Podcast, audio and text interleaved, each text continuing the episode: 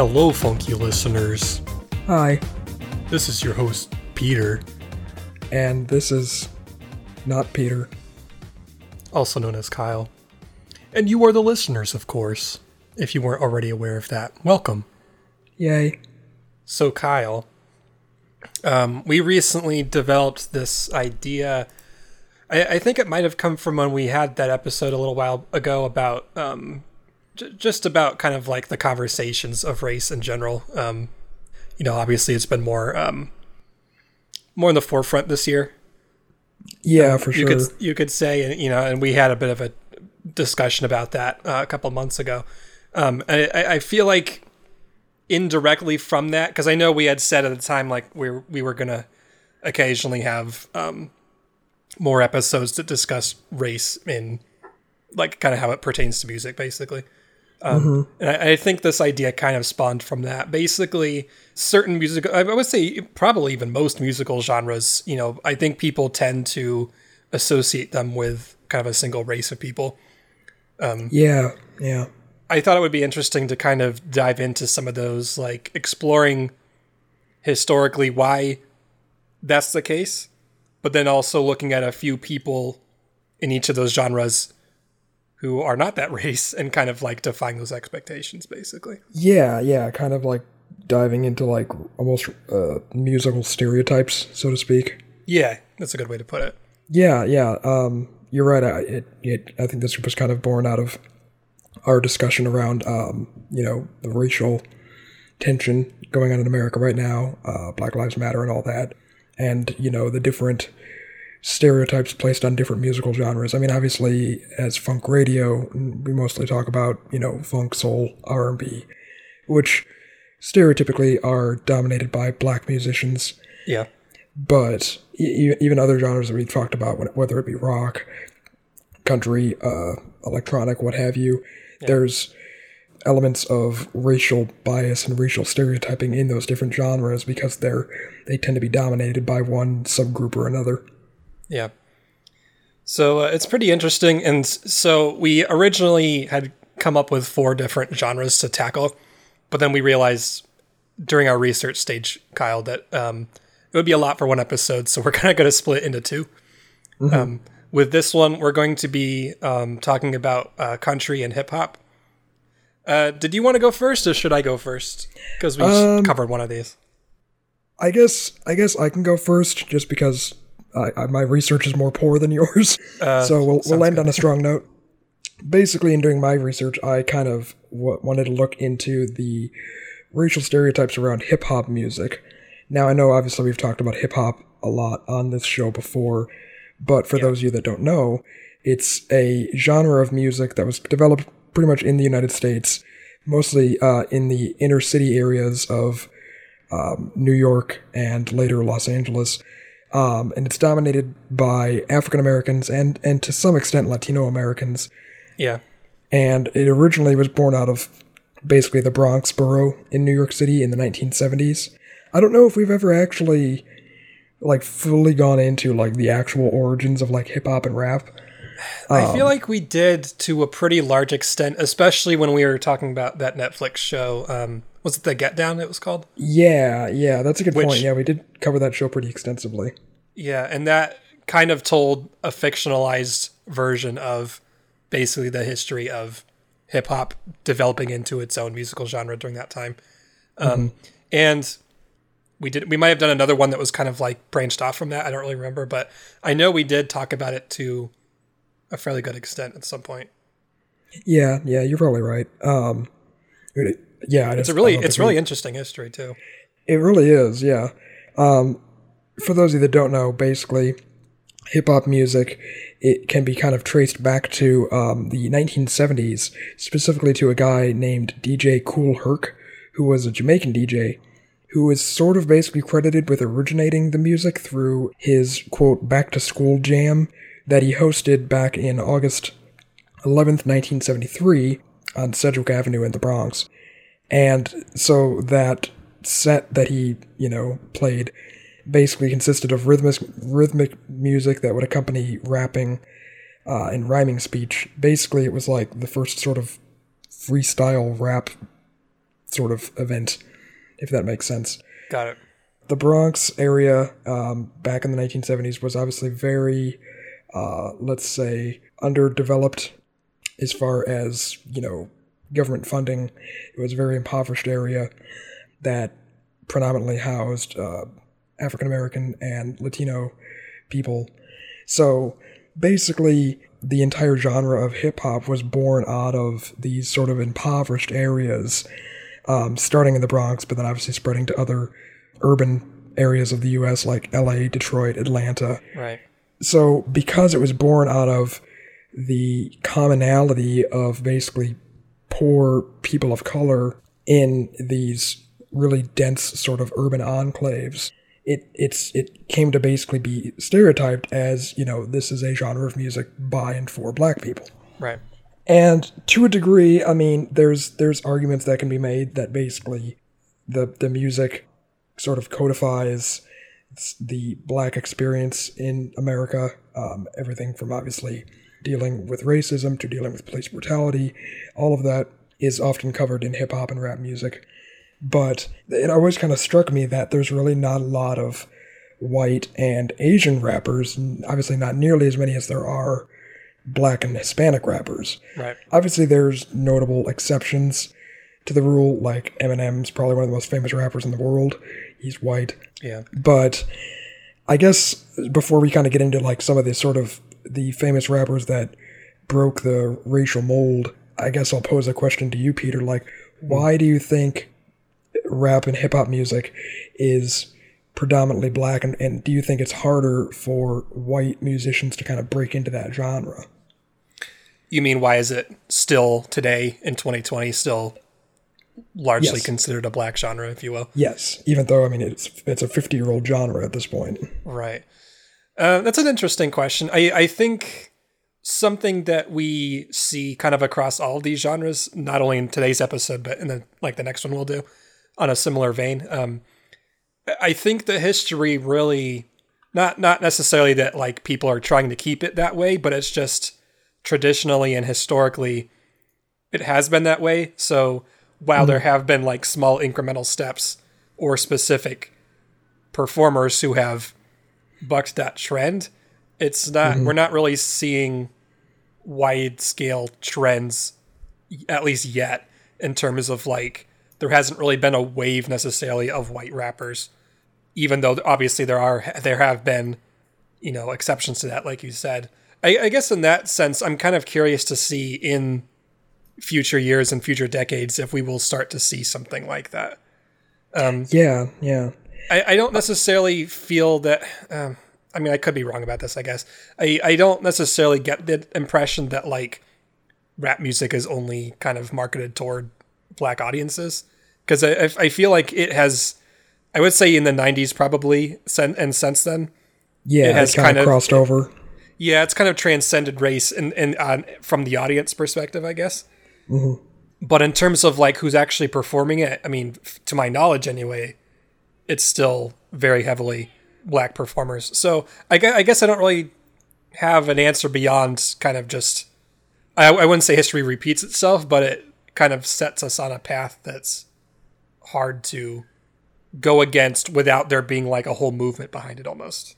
Mm-hmm. Um, another thing that I kind of wanted to bring up that I thought was interesting specifically about this genre and why it was so successful, I would say, in these uh, inner city communities, something that was brought up in a podcast I was listening to a while back.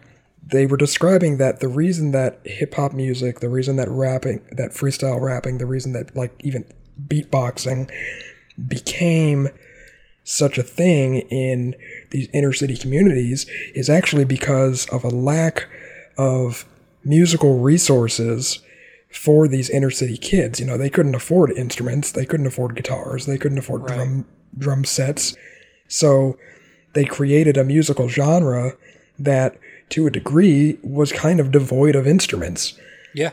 I mean, a lot of people back then, even even poorer people, they had record players. The uh, the concept of DJing and record scratching was basically utilizing a a, a, device or an app- appliance that people already had. Beatboxing basically in, in creating a drum beat with your mouth is basically due to a you don't have a drum set. and then rapping obviously can often work with or without an underpinning of music to it. Right. So it's it's interesting that this particular genre is kind of born out of the necessity to create music without access to the traditional musical instruments and, and musical applications that say white kids or more privileged people had. I thought that was kind of interesting. Yeah, and um, actually, and another element of that that I would say I've never really thought about this before, but actually, I think the whole concept of sampling plays into that same idea as well. Like you were saying, they were often rapping on top of you know scratching you know records that they had on hand, hmm exactly. and so the the it's almost like sampling was a way to use previously recorded music as a primary element of the music they were creating because they couldn't create their own. yeah, exactly. I mean, country music, uh, as I'm sure you'll discuss, came from poor white communities, but Right. even poor white communities still had access to things that poor black communities didn't have. Oh yeah, I mean, especially you know throughout the early to mid 20th century, for sure. So uh, there are white and Asian rappers, however, they tend to be a lot more rare within the genre.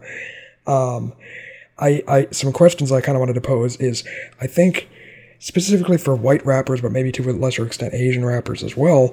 Mm. That part of the reason that it's so hard for them to break into the genre is not only the stereotypes surrounding the genre, but the stereotypes kind of surrounding white people as well, where if a white guy tries to rap, unless he's like really, really good, there's a lot more scrutiny placed on him because mm. it's like, oh, you're you sound corny, or oh, you're trying to just appropriate this culture that's not yours. And yeah, I'm curious if like if and and and even just outside of hip hop music, but you know these different genres we're discussing in general, if there's extra scrutiny placed on the sort of outside group because of that idea of appropriation. yeah, that's a really good point, and I think probably to like if we're speaking about today, I don't think people would necessarily approach it in the same way that they might earlier on when these genres are still developing. Um, like if you had a group of kids in the Bronx in the 70s who were, you know, rapping in the earliest days of it, and some white guy walked by and started to try to like make it his own, I think that would be accepted differently from, you know, some guy trying to break out as a white rapper today. Mm-hmm. Because I think not only not only the times have changed, but also I think just the perception of these genres has changed so much in the decades since they were born. That's a good point too. Is a lot of these genres were born at a time when the genre was kind of implicated in the group that it originated from, where R&B for a long time was considered black music and white people didn't listen to it until you had black R&B musicians quote unquote crossing over to white audiences and be, and making it more acceptable. Same thing with hip hop music. It was considered a black form of music that white people didn't listen to, and in fact, a lot of white people demonized until it quote unquote crossed over with white kids in the, in the like late 80s to 90s, like you were saying. Mm-hmm.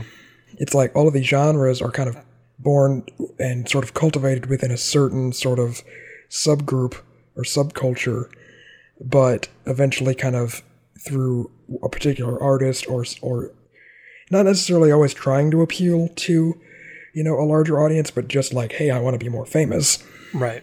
breaking over into those sort of cultural racial sort of barriers and expanding that genre to a, sort of america as a whole kind of makes it so that eventually the genre d- it doesn't become diluted or anything but it becomes more accessible to people outside of that original group if that makes sense Yeah, it does.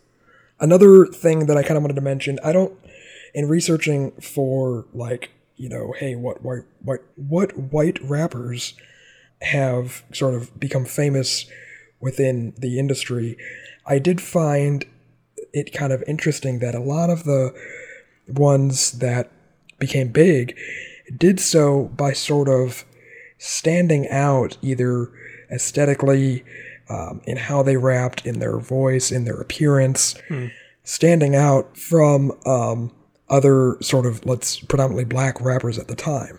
Um, one that I came across a lot, who is a current rapper who's very popular.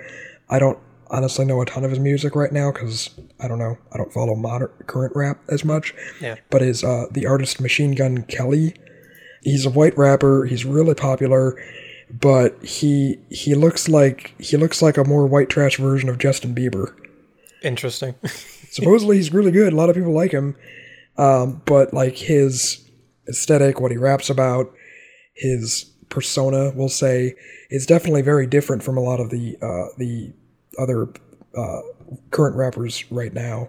And I was wondering if like if that helps, if the fact that he tries to stand out helps him break into the industry by not just conforming to quote unquote, you know, being black, acting black uh, within the genre to kind of fit in.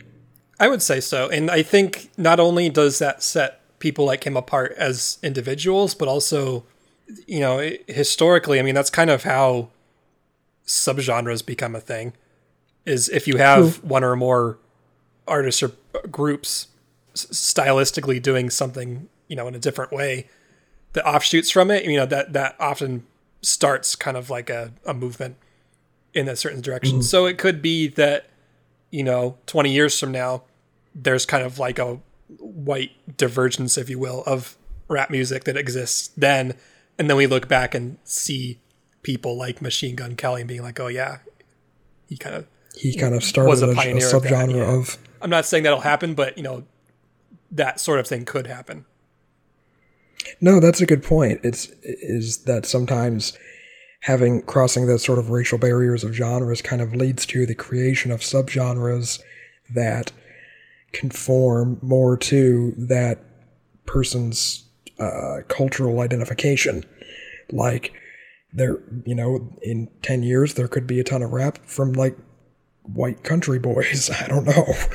well, uh, um, what was it, Blue Eyed Soul or something like that? I mean, that was kind of like a white offshoot of like R and B or soul music, right? I think we yeah, talked about yeah, that a long time ago. True. So I mean, that's kind of an example of how it, it kind of take. It's not the exact same sort of music, but it kind of takes elements of it and was predominantly by a different race of people. So mm-hmm. I, I, think you could see.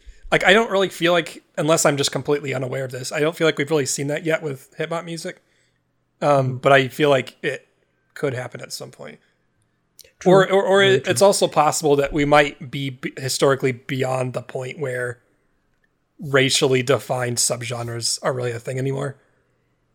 Yeah, I was kind of thinking that. It's like, you know, as as music progresses and as we become more diverse and more accepting of that diversity, like our mu- it seems like the music genres even though they were formulated in these specific cultural or racial enclaves, they've become more amorphous. Yeah. When it comes to both, you know, new artists new artists rising up within that genre, as well as sort of subgenres breaking off from that that aren't necessarily racially homogenous, but right. sort of more experientially homogenous. Yeah, like, more of like the stylistic nature of it rather than like whether the yeah. artists are black or white.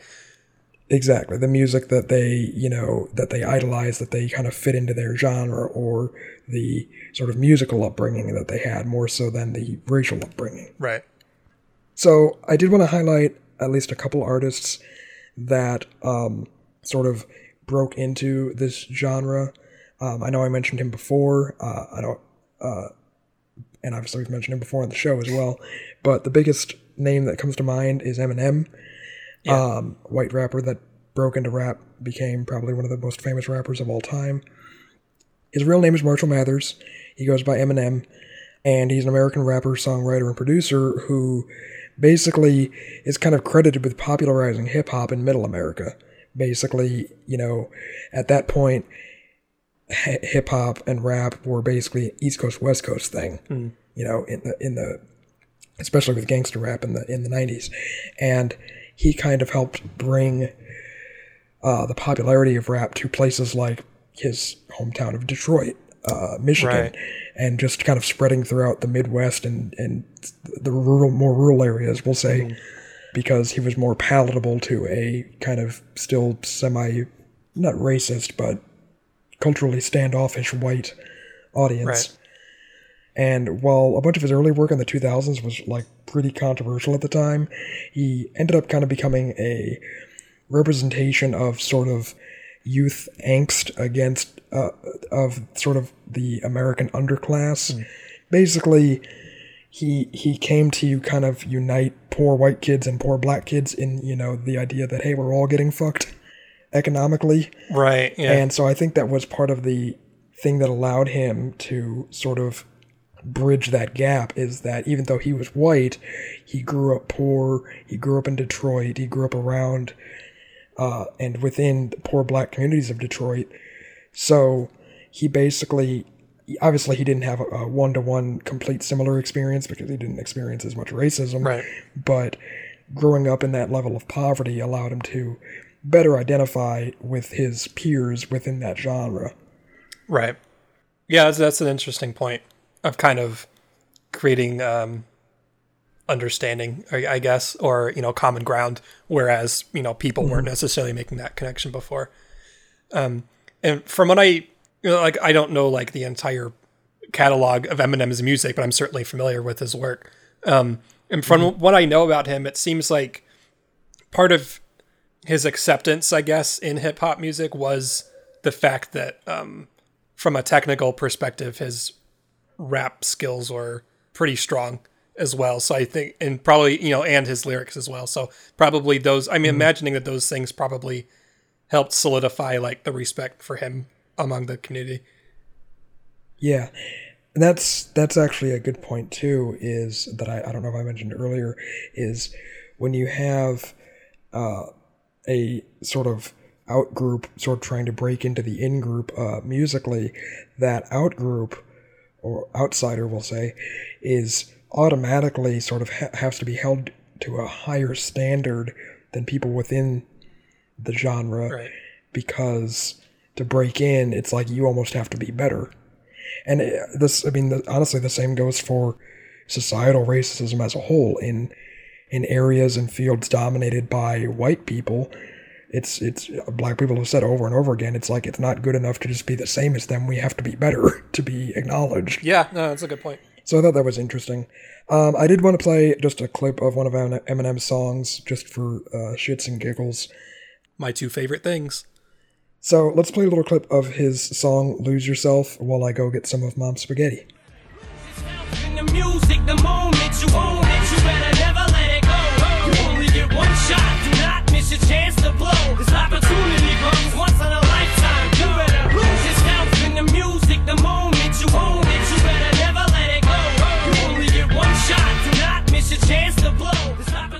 Another thing I wanted to highlight in doing research for this show, I stumbled upon obviously some interesting articles talking about the problems that white rappers have breaking into um, a predominantly uh, black genre of music. And a quote from an article in The Guardian that I found uh, titled The Problem with White Rappers uh, that I thought was kind of interesting. Um, the, the author of the article is black, and he's talking about, uh, I guess, in the context of this, about his black friends' feelings about white rappers. And he said, quote, they wish r- white rappers would write songs facing their own communities instead of pulling a white lens over black communities. I asked them what we do if the communities intersect, and my friends would say that more white rappers should write about the spaces black people in the hood don't know about as intimately as the hood. So it's kind of interesting because he understands that like there is intersection between black and white communities, especially due to levels of poverty Right. but that there's also a sort of bit of animosity where black audiences basically think like they're like white rappers are fine, but they should kind of stay in their lane, so to speak. They should rap about their experiences rather than trying to relate to our experiences. And you know, to an extent, I agree with that because like a white rapper can't necessarily relate to all the same things as a black rapper could, you know, societally speaking. So, you know, to mm-hmm. a certain extent, I get that argument, and you know, I think there is some truth to that for sure. Just for sake of like respecting the people who go through certain things that you can't really experience yourself. Yeah, I always was kind of curious, like how. Obviously, there's there's always going to be certain things that white rappers will never experience, or white, poor, even white poor people will never experience that that black poor people do. But I was always kind of curious how, where the intersections lie within those communities as far as things like crime and drug abuse, dealing with you know uh, death, um, whether it be through violence or whatever, and where the lines are of like what white rappers can sort of relate to alongside black rappers that they both experience uh, together, so to speak, through their socioeconomic status. Um, obviously, racism is kind of one thing that white, poor white people don't necessarily experience. Police brutality, to a degree, is something they don't experience. But I mean, both communities have problems with drugs. Both communities have problems with violence, with lack of education opportunities. So there is some sort of economic crossover there that I think is like fertile ground for sort of either either uh, group to sort of uh, speak Right. to. Uh, so, so I basically talked about Eminem. Um, he's obviously like the most famous white rapper, and I also wanted to kind of touch on the fact that the Asian American community also is sort of an un- unrepresented or underrepresented group uh, within hip hop and rap by highlighting a famous uh, Chinese American rapper named MC Jin. Uh, his name is Jin Ao Young, um, and he's an American rapper, actor, uh, songwriter. He's fr- he's of Hakka descent, which is a sort of subculture of of China of China, and he's actually the first Asian American rapper solo rapper to be signed to a major record label in the U.S. Uh, and this was in like the mid 2000s. So Wow. like it, it definitely seems like Asian rappers sort of followed white rappers, so to speak, in breaking in into the uh, into the genre It is interesting how late that is, though, in the grand scheme of. of ra- all of rap. Uh, uh, yeah.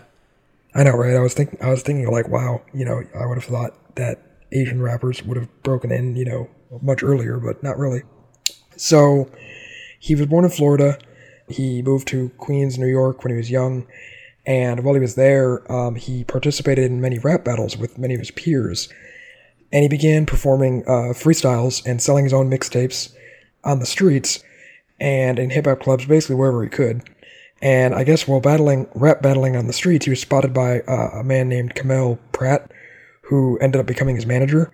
Uh, and together they formed a recording studio called Crafty Plugz Entertainment. His big sort of breakout success came in 2002 when he was on BET. And they, it invited local rappers to kind of compete in a freestyle segment known as Freestyle Friday. And I guess, unlike other competitors, because he was Chinese, he would occasionally uh, speak in Cantonese uh, in his freestyle verses. And after winning seven battles in a row on the Freestyle Friday show, he was inducted into the Freestyle Friday Hall of Fame. Sweet. So basically, he was a really good freestyle rapper. Which I feel like is its own skill in itself within hip hop music. Very true. So rather than playing a particularly uh, a particular recorded piece um, by MC Jin, I actually found a clip of him freestyling on like a radio show that sounds really Oh, good. Cool. So uh, let's play a little clip of Jin of MC Jin freestyling. You won't find me in the club going up on a Tuesday, but I'll show you where the bar's at since it's doomsday. One time for the haters, two shades of surviving industry fiascos like I was Lupe. You know it's true, say they keep harassing me, Jen. I know you seen Disaster First Cassidy jump in the ring, just give him a price. Hey, like Cass said, you know, if the chicken is right. I, I always have I think I've said this before on the show, but I, I have like a special level of respect for people who can freestyle. Oh yeah, Just because like my brain doesn't work that fast to barely even like keep up with what they're saying, let alone come up with it on the understand how they can come up with it that fast. Yeah, it's pretty nuts. Like I literally can't read that fast, let alone think of words that rhyme that fast. Uh, so yeah, um, that's all I got um, on hip hop music and sort of its uh, cultural or racial. It's uh, Shits. yeah, racial shits. Perfect. Um, Here's your episode title. Um. So So yeah, so I I on the other side of the spectrum, I guess I did um, a little bit of high level um, research into country music for this uh, within the bounds of this conversation. Um, we're probably going to get through this segment a little bit quicker, just because I think a lot of what we've covered thus far in this episode kind of applies to all genres very true. rather than specifically hip hop. So I, I, we've covered a little bit of ground already, but um, I, so I guess getting into country music just a little bit. Um, so country music, in its earliest form, started around the 1920s or so, and e- even from the beginning, it pulled from a lot of different influences of, of styles of music. Early on, you know, it was pulling from things like blues, um, folk music, um, even quote unquote hillbilly music. You know so those were kind of some of the earlier inspirations for it you know as these kind of white singers were slowly defining what the genre was. A- as time went on especially like even i think as early as the late 30s but mostly into the 40s and 50s um culturally there was kind of a fascination with like cowboys and like western films and all that and as part of that whole kind of pop culture movement, country music became more focused on the idea of like cowboy singers and that kind of whole style of music. Now, I will say, um, just pausing really quick, talking about cowboys. Um, I listened to a podcast within the last two weeks, maybe, that was basically explaining the history of cowboys in you know the Western U.S. and basically something that most people don't know, and I certainly didn't know this, is that the majority of cowboys historically were actually black. But like when you see their portrayals in pop culture, like in movies and everything, that's almost non-existent.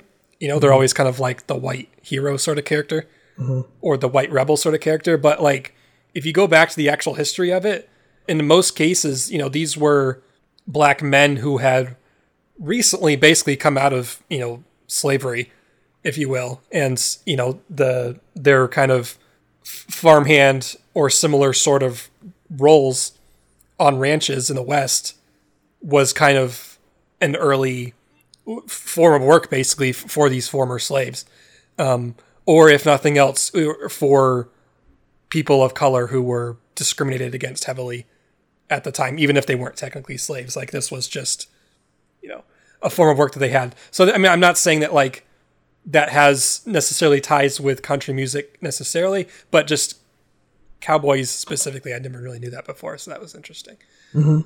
Um, so I guess you could say that white people definitely appropriated the, the concept of the cowboy, if nothing else. So, and you know, I could spend 20 minutes talking about all kind of the different offshoots of country music. It, it, it's almost like more of like an umbrella of like dozens of sub subgenres of music. Um, just because, especially nowadays, like there's so many different kinds that it's, you know, it, it's hard to because there's like outlaw country, there's honky tonk, there's, you know, I I think in the last maybe 10, 20 years, it's kind of become more taken strong influence from like pop music, you know. So it, it's been, I feel like it's been a very um, organic thing. So it's hard to really tie it down as like one specific genre, which um, which I suppose is interesting because like I don't, I've never really had like a strong awareness or proclivity toward country music. But it's I guess it is interesting to kind of realize that yeah, it's actually incredibly diverse in stylistically at least. Yeah, just as there's a lot of different subgenres of hip hop, I'm sure there's a lot of different subgenres of country music. Yeah, and even or something like electronic music. You know, I, I think it's practically impossible to have a conversation about that without discussing like all the different variations of it. Sure. So, um, I, I think that's the same kind of goes for country music. So, kind of for that reason, just for sake of time here, um, I'm not going to go into like all different versions of it.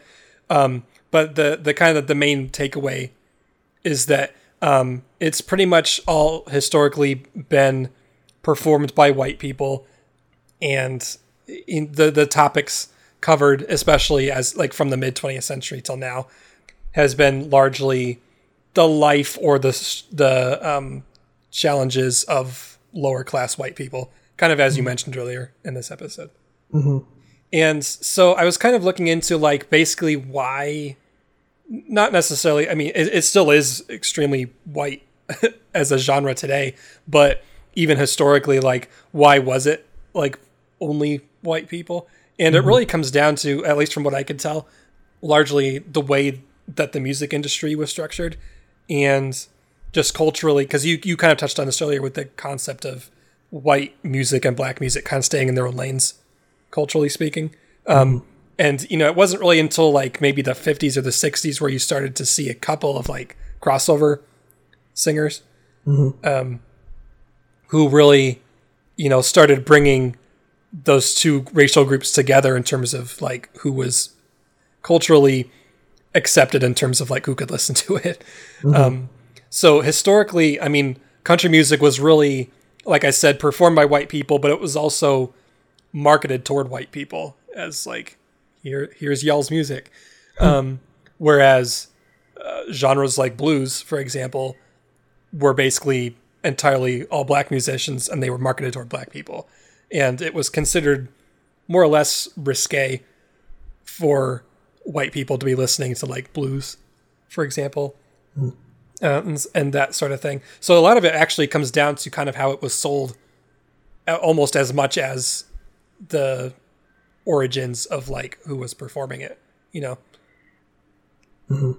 Like i said f- from what i can tell modern day country music is more integrated with kind of pop music so it could be that that barrier is slowly coming down. Probably not as much and the same rate as like hip hop was though. Yeah. you know while while the average person could probably name one or two three white rappers i i mean can you pick out any black country singers? Like probably not. I um, didn't know either of the ones you were going to talk about before you wrote them down. So. Neither did i and again I, I think to a certain extent that comes down to you know how familiar a certain person is with the genre. Because I, I think big country fans might be like oh yeah i can think of you know five different black country singers on top of my head. But i would say f- a lot of people probably couldn't. So in, in terms of examples of black country singers which in in itself that phrase is almost just funny to say i uh, i, I kind of picked one guy from like kind of earlier in country music historically and then i tried to pick one that was more like modern day so in, in terms of like historically speaking um there was a guy named charley pride who was I, I don't think technically he was like the first black country singer but i think he was ne- certainly one of the first popular ones so he was his music was popular from the I'd say the mid '60s into the '70s, even the early '80s. Uh, interestingly, before he got into music, his first career was actually as a baseball player. And so, from the early '50s to at least 1960, he was a pitcher for several different teams. Um, initially in the Negro leagues, but then also kind of going into the minor leagues after that. Um, I think he tried out for a couple of major league teams, but that never really panned out. and this was post Jackie Robinson, I assume. I would think so, yeah. Yeah, when did Um, Jackie Robinson do his thing? I don't know the exact years of that, but I imagine it was probably a little bit. Oh wow, 1940s. Yeah. So, and uh, of course, you know, in the 50s, the Negro Leagues were obviously still a thing because he was playing in them.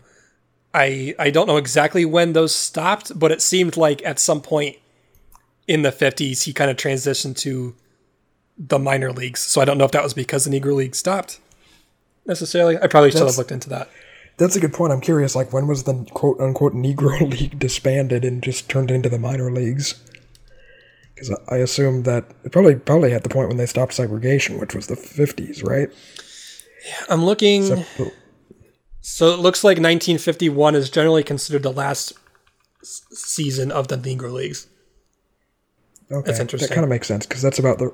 I think 53 was Brown versus Board of Education ruling, which basically said segregation is not equal. Right.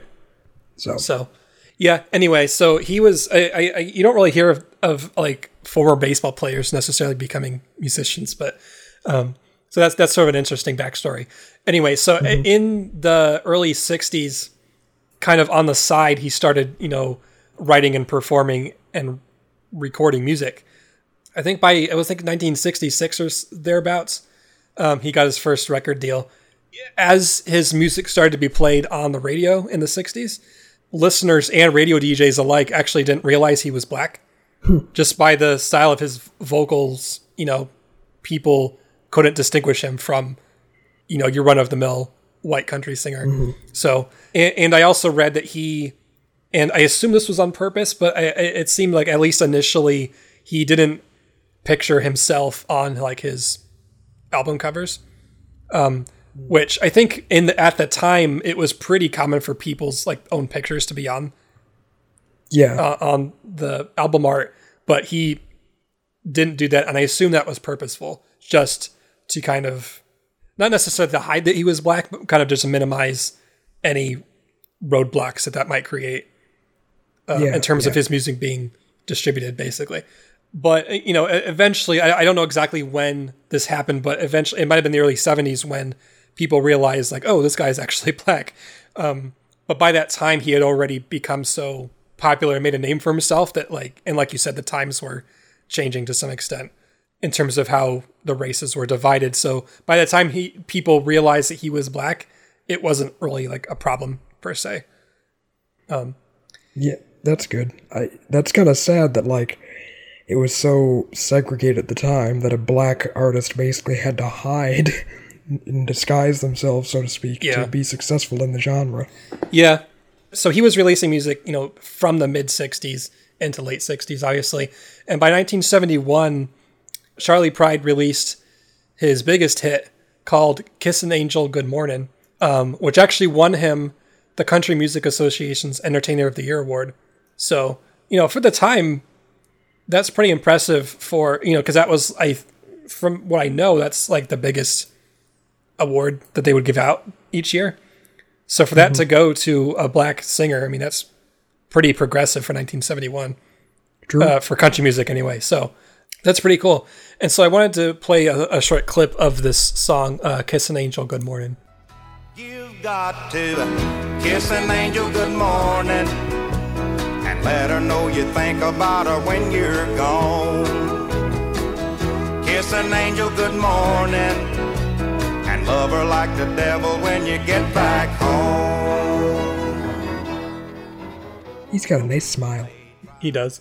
Yeah. So I mean, as you can tell from his voice, I mean, like if you played that for me and I didn't know he was black, like I would never have guessed that he was. Um, I'm not. I'm not trying to say like, oh well, black people talk the same way or anything, but you know, I, I think largely because everybody kind of has that preconceived notion that practically all country singers are white, uh, as that there was no distinction, I guess, in his vocal style that would have made anybody funny- question that. the- I was gonna say the funny, the thing I always thought was so funny about country is that it's like to play country and to be a country musician, you have to put on a sort of twang Yeah, in your voice. yeah, And there's plenty of country musicians that, for all intents and purposes, aren't from the South. They aren't from Texas. They're from yeah, California or like uh, Keith Urban, I think, is Australian, Oh, wow. who basically sing in this sort of southern cadence because that's just what the genre demands. yeah. That's actually that's an interesting point. It's almost like a characterization that you have to embody. yeah. And modern country music, I mean, I've always joked modern country music is just pop music with a southern accent. Yeah, I mean, that's a that's a pretty good way to say it. I would I would think. Um, so obviously, you know, that's on par with any other country music you would hear from the time, um, and obvi- or even more, or even better than that, because obviously he won that award, and it was uh, that song in itself was just like a huge hit as well. Um, and that certainly wasn't his only hit song. I mean, he wasn't a one hit wonder by any means. Over the course of his career, actually, he released 39 different number one singles um, and sold over 70 million albums. Um, and interestingly, on his record label RCA Records, he was second only to Elvis Presley. which, considering how incredibly popular Elvis was at the time, you know, the fact that he was second only to him, I mean, that says something for his Yeah. popularity. Uh, slightly more recently, um, in 2000, he was inducted into the Country Music Hall of Fame. When did he when did he die? I think he's still alive. What? Oh my gosh, he is. He's 86. Damn. Hmm. Well, that's cool. And something else interesting too that I almost forgot to say is that because we were talking earlier about um, hip hop and uh, to what extent like basically poor white people could relate to poor black people, mm-hmm. and I and in and country music and with Charley Pride specifically, it's almost kind of the reversal of that. Like because I, think his background as like a baseball player actually helped like that that story like when people like learned that he was black that story actually kind of helped people embrace him a little bit because being kind of like blue collar america uh, you know a base, baseball player i mean it's a very like americana sort of story so i think a lot of people Yeah. you know in the country music community accepted him for that reason as well That's a good point. so sort of interesting.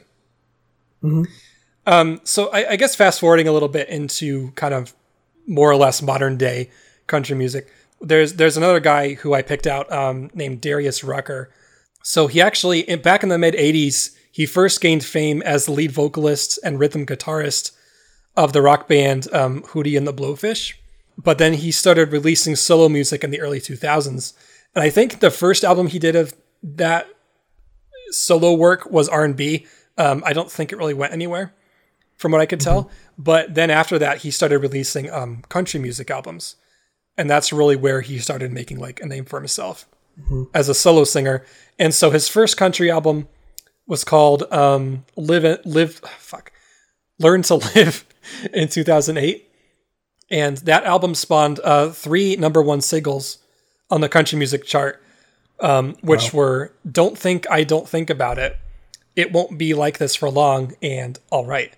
He's released other country albums since then, but that first one was his best-selling solo album, and also his only one to go platinum.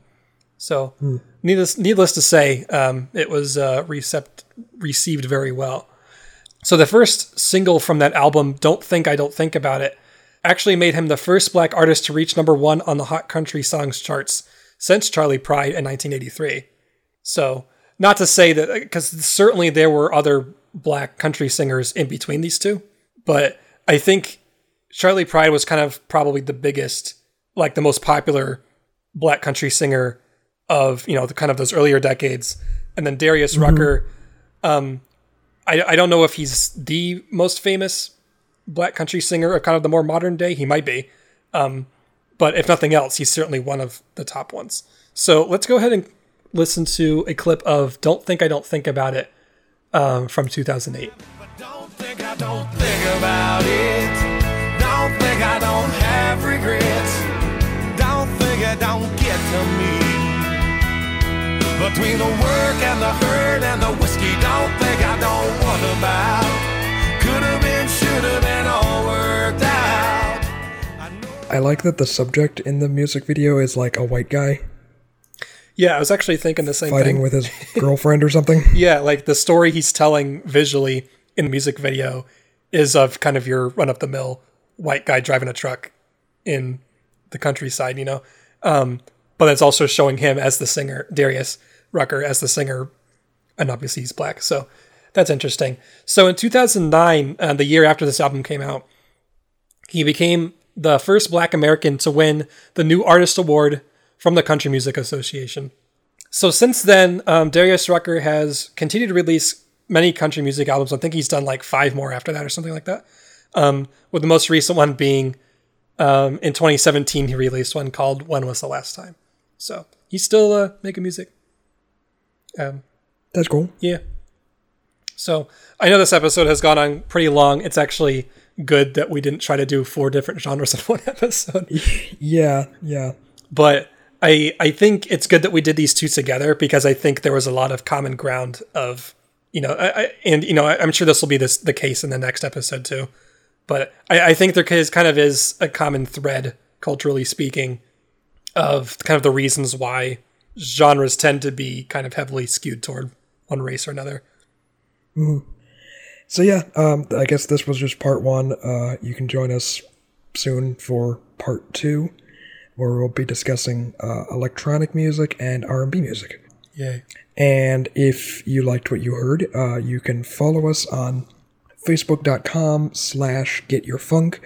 Uh, you can listen to this episode and many others on places like Spotify, Google Music, Apple Music, SoundCloud, uh, as well as our own website called getyourfunk.com, where you can listen to our entire catalog. Um, so yeah, uh, this has been your host, Kyle. And this has been your host, Peter. Thanks for listening to Funk Radio. You offend the listeners. And now I guess that we're done. You won't be listeners anymore. Bye, we love you.